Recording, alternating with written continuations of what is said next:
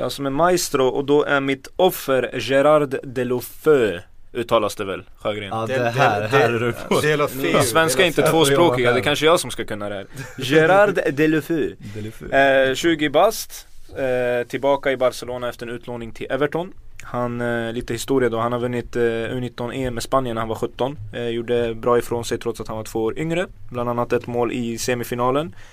Lika gammal var han när han debuterade för Barca, gav ett stabilt intryck. Eh, spelstilen, han är bra fart, bra bollkontroll, teknisk. Eh, det enda lilla problemet jag ser är att han kommer inte till skott. Eh, bildligt talat då, kommer inte till skott. Eh, de, de sista, alltså 10 procenten kan man säga. Han kom till La Masia eh, i Barcelona då 2003 imponerade direkt, spåddes en lysande framtid. Men han har alltid blivit beskylld för, för, eh, för att han, har, han är ovårdad i sitt eh, språk och ungefär sina gester och, och väldigt så arrogant. Och Barca har alltid varit medvetna om det här. Men också varit medvetna om hans storhet. Så de har jobbat jättemycket med att försöka få honom så ödmjuk som han ska vara på La Masia. Det är rätt bra, rätt, rätt bra självförtroende på den killen. Det är rätt bra självförtroende, ja. ja. Och det är väl det som behövs egentligen om du ska komma tillbaka till Barca för att ha en startplats. Om inte ens Quadrado kan peta de där tre grabbarna så ska du komma och göra det.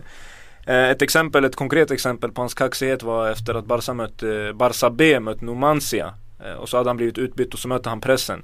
Och så säger han, eh, jag blev tyvärr utbytt och det betyder tyvärr att någon av mina lagkamrater får spela. Eh, så det är inget fel på, men det finns en hårfin skillnad mellan självförtroende och, och arrogans liksom. Det där är ju fan arrogans. Men i Everton så... Det är Bentner-klass på det självförtroendet faktiskt. Alltså Bentner, det finns inget som slår det. Bentner kan backa upp det. Ja, ja det kan ja, han göra, absolut. Fel på gräset varje gång. Inte Nej men eh, i Everton så sa Roberto Martinez då, tränaren, att, att han tycker att Delofeu har, så, Delofeu har så mycket talang. Och spelaren själv känner självklart att han är mognare nu. Eh, och det är han ju säkert. Eh, och som sagt, det är inget fel på självförtroendet. Men ska du tillbaka i Barca, alltså till Barca för att konkurrera med Messi, Neymar och Suarez. Det känns lite överambitiöst. Samtidigt var han bra i Everton. Och han har länge varit Barcas den här oslipade diamanten. Eh, som eh, ja, man tror och hoppas på. Mm. Gerard Delefeu. Delefeu hade en jättefin säsong i Everton förra året så som eh, inhoppare framförallt. Och han var ju bänk, bänkspelare men när han kom in eh, visade prov på eh, stor potential och, och, klass. Men ska vi trötta ut oss med den här talangdiskussionen igen så kan man ju ifrågasätta hans klubbval också liksom. Han kommer till Everton, hade han tillhört Everton eh, så hade de satsat stenhårt på honom. Han har enorm potential. Nu vet de att han kommer vara här ett år liksom. Då kan vi ha honom som lite joker, vi kan ha honom som lite inhoppare. Vi behöver liksom inte ge honom det, det enorma förtroendet som han kanske hade utvecklats mer av. Nu, nu, vet jag inte så mycket om själva bakgrunden till affären men det känns lite som att Barca kör sin, sin, sin vanliga strategi att ja, men, lån. Ja men där eh, har du ju Roberto Martinez ganska mycket eh, också. Men, eh, Katalan, han, han eh, spelar på ett sätt, de vet att han kommer eh, få en roll som är inte helt olik den kanske han, han skulle kunna ha i ett Barcelona i framtiden. Jo men han är ändå ett år där han är bänkspelare. Är det det man ska ha i den åldern? Alltså han hade väl tian om inte jag har fel.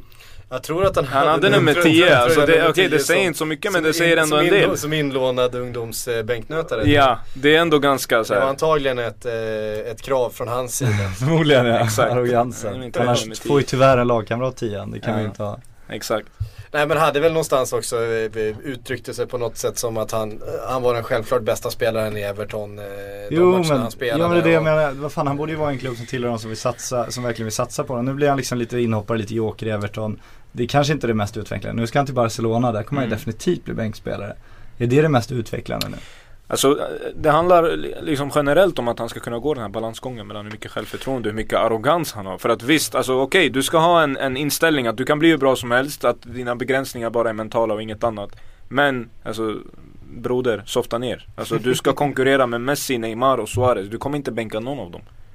Du, alltså om du ens får hoppa in. Faktiskt, om inte det står såhär 3-0 hemma mot eh, eh, Ja jag vill inte säga något lag för då kommer de fansen ta illa upp men alltså något skitlag och då kanske Stoke. han får hoppa in. Nej, nej, oj.